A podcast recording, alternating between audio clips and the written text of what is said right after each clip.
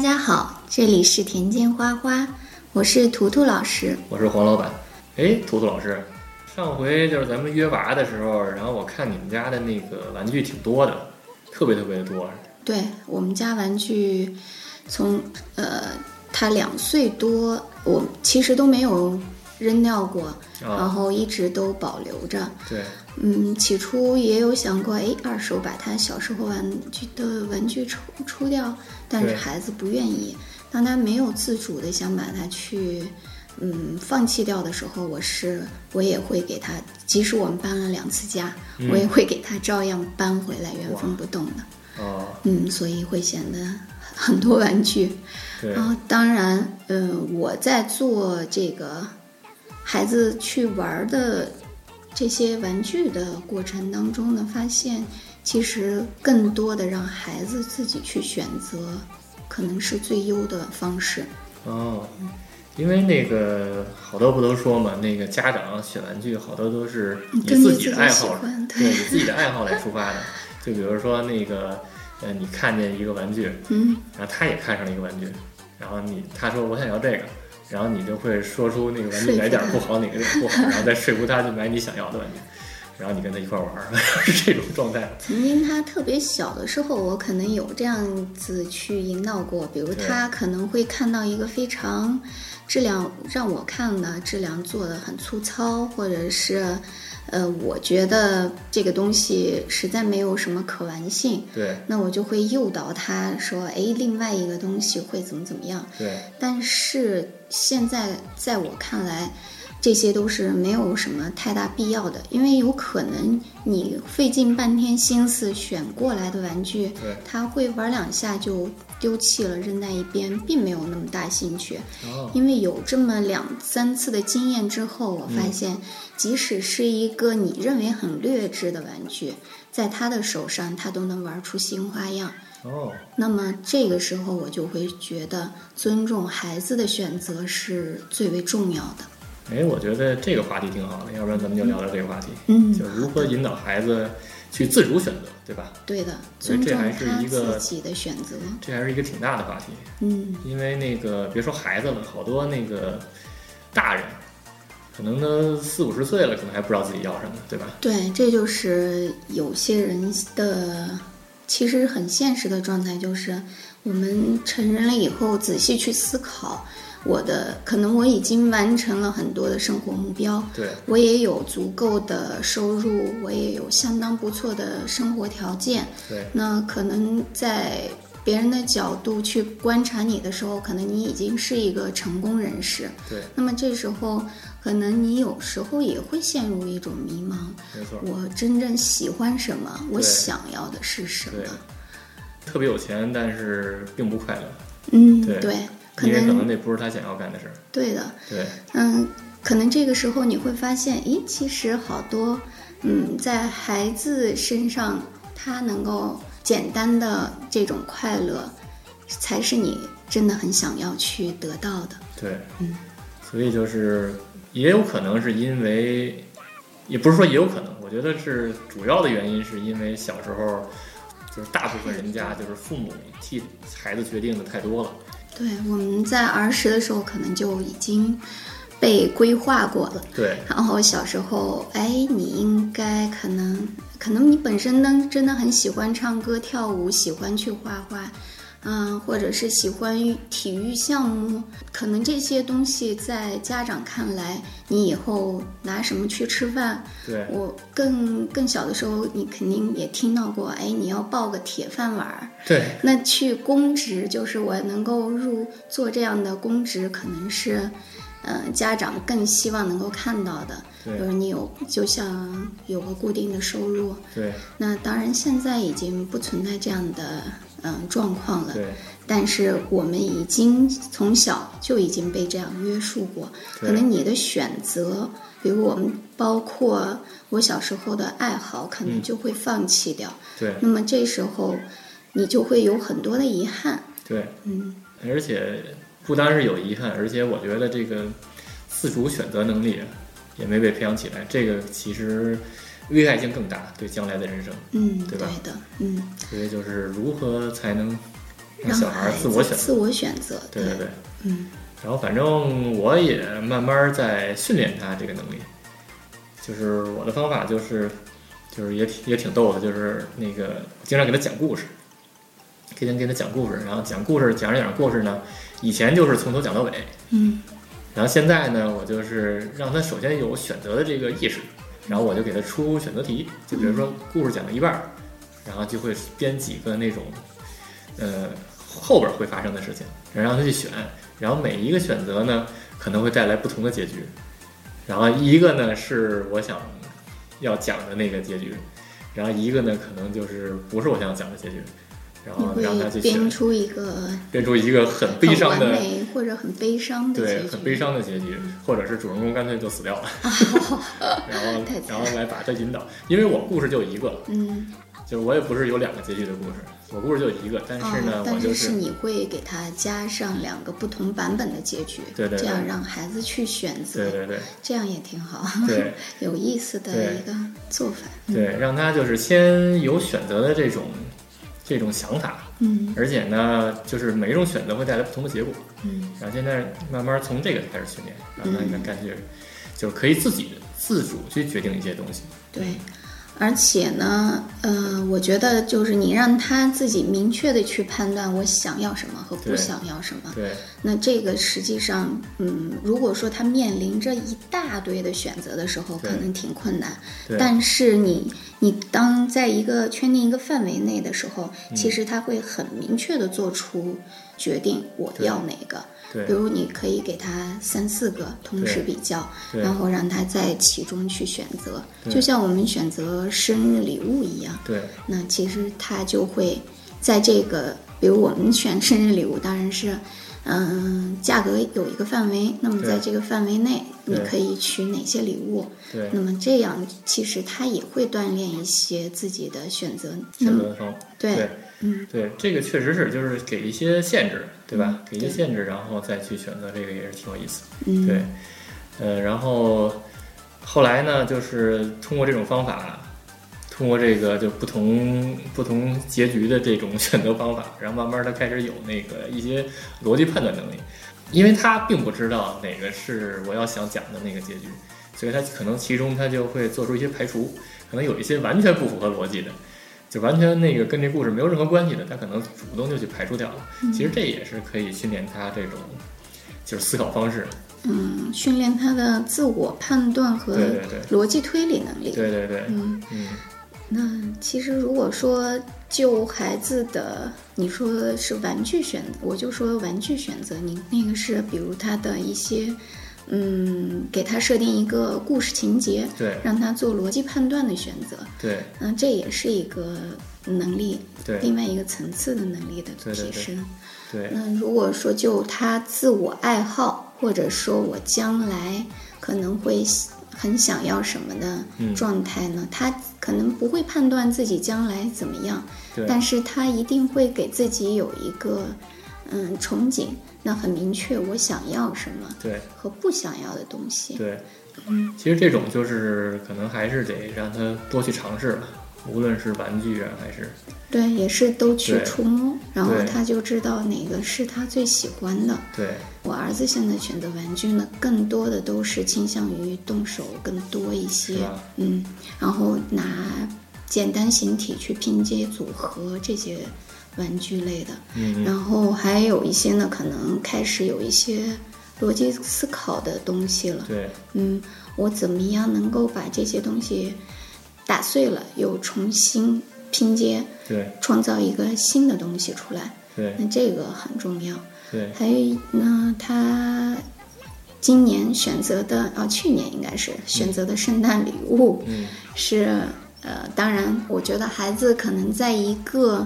大体的一个嗯范围内，他会受这个环境影响。对，如果孩子们都在玩这个东西，如果你没有的状态呢，可能你就会排挤出这个话题圈了。对，那大家没有共同话题，这也是孩子会很担心的问题。我们大人也是如此。对，肯定孩子就希望他也拥有这个。那。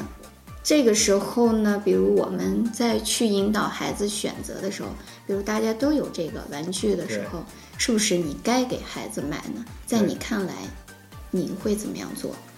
嗯，我觉得就是，呃，还是我觉得还是力所能及吧。就比如说这个东西可以接受，嗯，价格也不是很贵的话，然后也不会有什么特别坏的影响，那买一个也无所谓。嗯，比如说这个东西很贵，对吧？而且还要不停的去买，然后又浪费钱，又没有什么太大意义。比如说那个我小时候，不能说我小时候啊，我上初中的时候，那会儿就是流行球鞋嘛。耐克球鞋，然后那会儿家长的收入可能也就一百多块钱，二百多块钱吧。然后但是那球鞋就卖一千多块钱。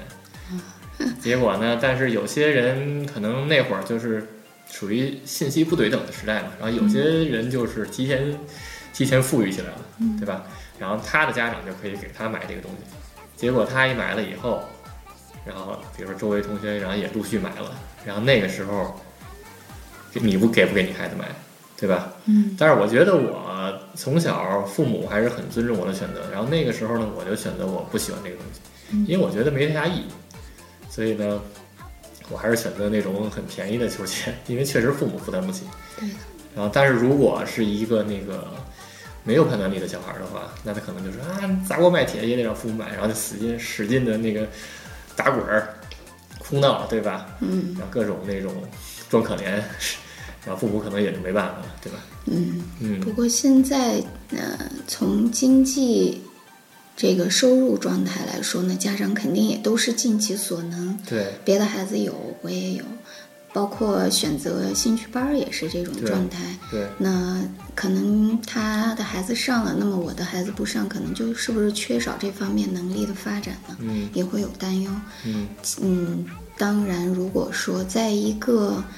嗯，群体环境里边，对，那你要是能够让孩子之间有更多的交流话题，那当然孩子会愿意去选择这这件事儿去做本身。对，嗯，其实我觉得这个跟环境也有关系吧。比如说像国内，可能这种兴趣班从众现象好像更严重一些。嗯，就感觉如果你不参加，好像就就被可能就输在起跑线上了。嗯。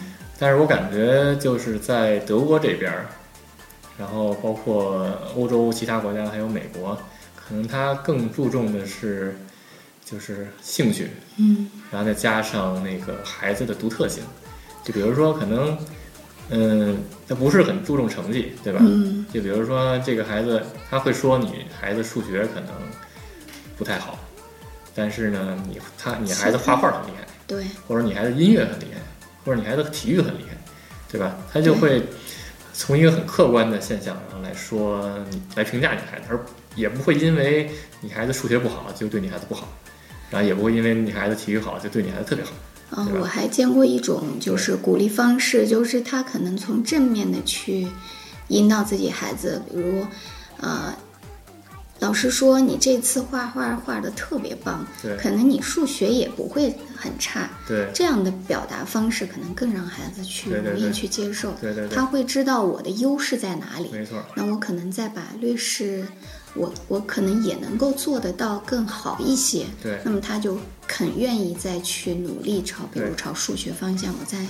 多练习一下，对对对，嗯，而且而且感觉家长的心态也很重要。那个其实也是因为环境的原因决定家长状态。对，比如说这边家长聊天儿，然后他也不会因为哎呀你孩子数学真好，我孩子数学怎么那么差，然后就开始特别悲伤。那我就要开始让他学数学了。对对对，所以呢，他这边就说，哎，虽然我孩子数学不好，但是我孩子其他方面好，然后他也觉得很好，对吧？对，也会很有自豪感。对，嗯，从这点上来说，我可能对我儿子。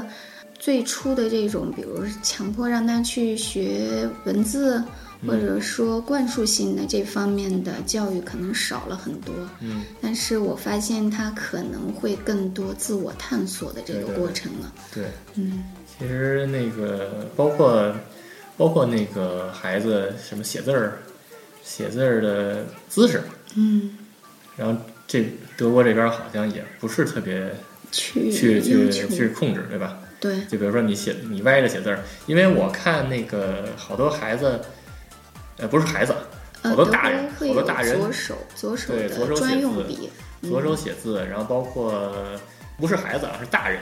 嗯，他大人写字那纸就是歪的。对，他会把纸歪着放。歪着写，但是能写出正的字来。对的。这就明显是从小练成的。对。对吧？他已经改不了那种习惯了。对，然后包括用笔的方式，那个我儿子用笔就是，反正我觉得我用笔姿势就不太对。然后那时候小时候父母就经常经常纠正我嘛。然后我儿子就感觉就更不对，就就完全就完全就不在那个那个那个感觉内嘛。然后但是呢，有一天，我就看到一个二十多岁了，然后在这边长大的一个一个，反正她应该叫姐姐吧。然后现在已经工作了，然后工工作还挺好。然后她用笔的方式跟她完全一样，也是那么着，就是就是感觉就跟用手把它把笔攥着，攥着，对，攥着那么写。而且画画也行，没问题。然后写字儿也没有问题。然后说，啊，那那既然这样，保持了他两三岁握笔的姿势。对对对，那那既然这样，有人做榜样了，那就那就这样吧，对吧？他也可以完成。对，其实这也是这也是一种，就是让他自我来选择。的一种保护，对吧？对的。对，如果从小说你不能这样，你坐直了。你要硬掰他，他会觉得你哦，是不是我做什么都不对？他可能就会放弃去触摸。对，那就听你的。对，对吧？然后你告诉他怎么样做，他就会怎么样。对，在我们看来，好像他是一个乖乖的、乖乖的孩子，很听话，很懂事儿，对，让大家都很羡慕的孩子。对，但是这样。让他自己长大以后，他会突然有一天回想起来啊，我好像缺少了什么。对，我曾经好多事儿我都没有尝试过。对，我的童年可能并不是那么的开心。对，嗯，反正那个，反正就是雅思，原来跟雅思的老师聊嘛，就是比如说当那个考官问你问到你为什么要选这个专业的时候。然后可能有选的是我的兴趣是这个呀，然后有的可能是我觉得这种可能更有前途啊，或者怎么样。然后其中有一个是专门给中国孩子和亚洲孩子的，就是我父母帮我选的。所以这种就是其实还是挺可悲的，对吧？对的。嗯。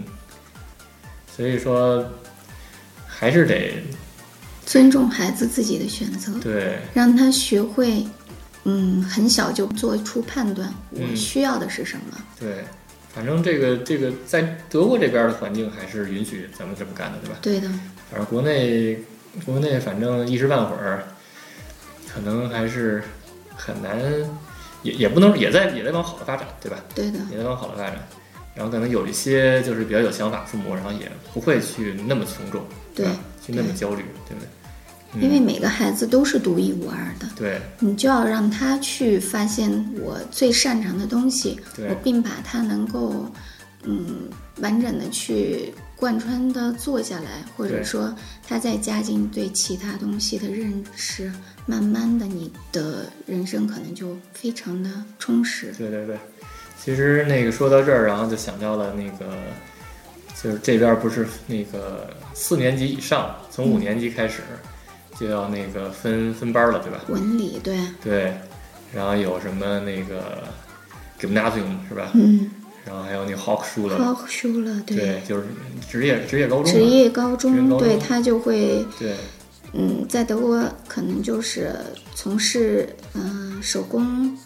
手工劳动啊，嗯，这方面工人什么的，对，工厂的工人，对，然后还有厨师，嗯，然后这些东西，技技术类，就像我们的技校一样，对，像技校，嗯，对，像这种呢，就是好像就是在这边长大的中国孩子，父母是绝对不会让他去选择那个好书的，对。吧？嗯，他觉得这可能可能是那种很丢人的那种职业，对吧？那就是 中国人所说的要有一份体面的工作，对吧？对，哪怕。哪怕工资不是特别高，然后也要听起来很体面。嗯嗯，但是这边就是父母还是很尊重孩子选择，对吧？对。因为有些孩子，就老师就明确说了，那个你这孩子可能不擅长学习，啊，不不是，不是 不是，你这孩子可能就是对学习没有太大兴趣，对吧？嗯。然后你是不是要给他选择这个好书了，或者是其他的？父母可能就那那那就那就尊重孩子的选择，对吧？他们其实如果说要往他们觉得学上大学，然后上 gymnasium，然后之后再去读大学的这部分孩子呢，大多应该是往研究型方向去做，或者你会做一些，呃更复杂的一些呃方向的专项研究，对，那他就会选择，哎，老师也会有一些建议，对，他会直接给你判断，哎，你去给纳松还是后续了，对，嗯，其实这个主要原因还是因为这个就大家的价值观呀，其实在这边应该是呃从事手工行业的。比如说工人啊，或者拿的工资不见得比那个白领。对，在德国呢，我觉得德国人其实很实际。对，他们会觉得我擅长什么，我能够，嗯，有不错的收入，能保证我想要的生正常生活就 OK 了。对，这样就是我想要的生活。对对对，嗯，很明确。对。但是，嗯，反倒是很多外来移民啊，或者是欧尤尤其东欧啊这些家庭，他会很要强，也非常的像我们在国内的状态。我一定要做，呃，就是学到很好，我可能也是想要培养一个小学霸吧。对，然后让我的孩子以后有。非常殷实的生活，对，让他成为一个非常顶尖的人才，对，嗯，对，那成为学霸可能就会要放弃好多自己的选择，对吧？对的，除非他真正想当一个学霸，对的，对吧？你要帮他去做选择和判定了，对，所以大环境是这样，才有可能实现这个，对吧？对，然后中国也在往好发展，但是可能需要时间，嗯对吧？嗯，对。我们反正要尊重孩子的选择，让他们在有自己能够选择的权利的状态下自由的生活。对，这是我们，我觉得我们家长更希望自己的孩子快乐和开心，对，健康成长。对，然后好多那个选那个好书了的那些孩子们，可能学了三年，又发现自己应该学大学，对吧？他也反过来念大学，对吧？对的，其实也是自己的选择。他还会再继，就是。多重选择，你还可以继续去选择。对，你可以通过自己的努力。对，人生不管在每一个阶段，可能你都可以去选择。对对对。包括我们现在已经成是成年人了。对。那当我觉得在这个时候，我想要做点什么，你都来得及，没有任何。对。呃，包括我，我也想再去深造，对对对，一直不断的对，不断的去给自己填充一些东西。对，你想要去什么，只要去努力做就好了。对，嗯，所以这个前提还是得知道自己想要什么。对，对的。嗯，你很明确自己的目标，明确目标，而且有毅力，对吧？嗯，坚持自己的目标，坚持自己的选择，对吧？那今天这个话题还。肯定没聊清楚，因为这个话题太大了。对。但是呢，我们只是聊了我们的看法，还有德国这边的一个状况。对，也就是我们只能从自己的生活当中去找出可能我觉得比较适合的做法。对。你对孩子怎么样会有一个正确的引导性？对。那我其实非常庆幸我的儿子。还有我的姑娘，其实现在她也已经很明确的知道我想要什么和不要不要什么。对，这样我觉得已经就足够了。对对对，嗯，对。那行，那今天就先这样。好，我们时间也差不多了。嗯。那欢迎大家收听《田间花花》，谢谢大家，我们下期再见。下期再见。